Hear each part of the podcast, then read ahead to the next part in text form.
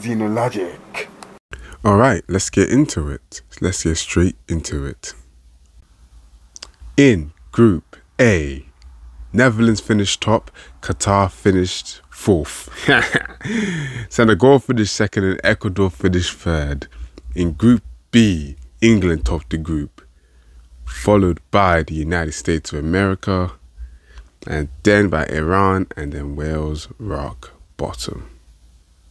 First, let's talk about Group A.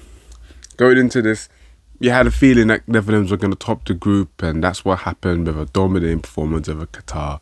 As we know, Qatar have proven throughout this tournament that they're not quite ready for prime time. Let's be honest.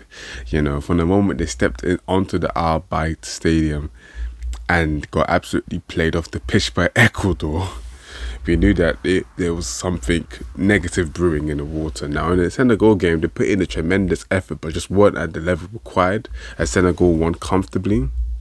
But despite that, despite that, they were able to still score a goal and all that kind of stuff. But despite that, the Netherlands game, they look back to their hapless, hopeless selves. As sad as it is to say, the team just even though they've been together training for a while, it just seems that they lacked that bit of quality, you know, the concentration and focus required at this level. Look at the look at the De Jong goal, for example. I'll allow that for the Gakpo goal. You know, he's inevitable right now at this point of the tournament. But De Jong goal, those two defenders, then they just let him run into the goal and put it in. Like ridiculous level of defending, lack of focus, man. But Right, at least they can put their hands up and they can enjoy this experience and be happy that they were able to play a World Cup in their own country. Apart from that, I don't know what other positives to take. Maybe just playing against high level opposition in such pressurized high level matches, I guess. I, I don't know. But Netherlands, obviously, they have not been playing at their optimum level, even, yeah, even at medium, you know. Yeah, they've been, they've been playing at an optimum level, but not at their highest level they've done what is necessary to get out the group and to finish top, as many people expected them to do. So I'm sure they're pretty happy with that and how that's gone, you know? Nonetheless, speaking of um speaking of the other teams in that group, Senegal managed to sneak through after beating Ecuador in the final game. Ecuador looked pretty good up until this game, to be honest.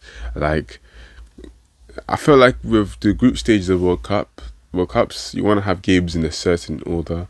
Maybe facing Senegal in this moment was a bad time for them. They might have preferred to face Senegal after the Netherlands game, but the games are set out the way the games are set out. Senegal came into that game knowing that they had to win, and they played like a team, knowing they had to win. And I think that helped them in the long run because they, they knew they had to go, you know, all out for the victory. And that's exactly what they did in a very good performance against a side that have looked pretty decent in the opening two games. You know, not losing a game, drawing against the Netherlands, and maybe should have won. And of course, beating Qatar with quite relative ease. But in this game, Senegal just dominated them, almost like Mane was back or something. But you know, a penalty from Sarr and um, Koulibaly scoring the winner after uh, Moises Caicedo equalized for Qatar. Qatar, sorry, equalized for Ecuador, and you know, Ecuador will be very upset and very frustrated by this result because they looked very, very good up until you know that point. Again, until this match against Senegal. Nonetheless, as it stands, Netherlands are top, and Senegal are second, and they're the two teams that will go through to the next round, the round of 16.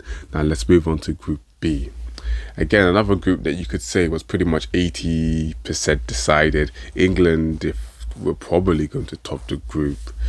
Well, I say probably, I don't know. I felt like um, against Wales, they already proven in the sense that they might not be good enough to beat England so, you know, when it turned out that England beat Wales, it wasn't a surprise, you know.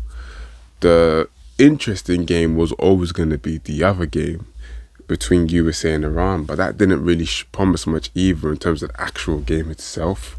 USA won 1 0 and England won their match 3 0. Obviously, England had a slow first half. They did control the game, control the tempo, and you really thought that, you know, with Wales chasing the game, you know, chasing the qualification, that they would be trying to take England on, you know, Saudi Arabia style. But they really just played the same way, just changed the formation and made it look more attacking. You know, 4 3 3 instead of the usual 3 5 2, you know, 3 4 3. And it didn't do much, really truly. You know, certain players in the attacking centre, in particular, the two wingers, Dan James and unfortunately Gareth Bale, just didn't look at the races. Gareth Bale even got subbed off at half time, like, which pretty much tells you how his tournament is going, how it's been. You know, a man that that so much hopes were placed on his shoulders. He's been he's been unfortunately unable to deliver. And that might be because he's just been taking it easy in the club season, maybe trying to ensure he's ready for this tournament, but at what cost of match level, match sharpness? He just hasn't been at it. It hasn't been hasn't been the tournament for him. He scored obviously in the opening game. He looked alright, but he hasn't been able to replicate his classic magic that he usually does for Wales. Everyone expects him just to turn it on like he always does, but he hasn't been able to do it this time. He just hasn't been able to do it this time. England took control throughout the game. Rashford had a chance in the first half, but Rashford was soon to score twice later on. In the second half, with a beautiful free kick, Ronaldo esque, you know, catching Ward, taking a step to the other side, and putting it in the corner, top corner, topish corner, middle corner, and then Foden scored literally like a few seconds after that.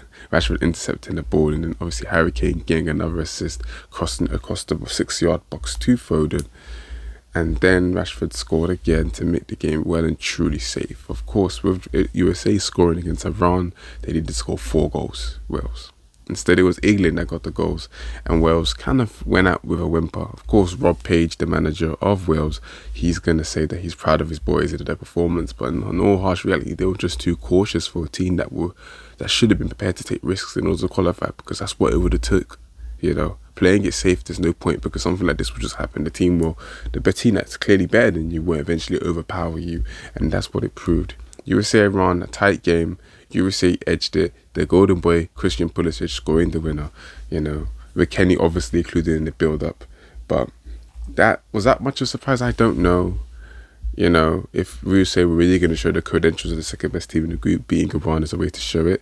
It wasn't the most convincing, but Iran didn't really look like threatening, and USA kind of won it, not at a canter, but it was pretty comfortable for a 1 0 result.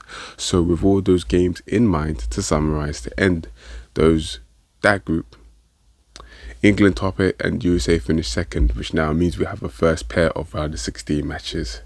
Netherlands, USA, and England, Senegal. There should be some good matches. Nonetheless, I'm, I'm to end it there.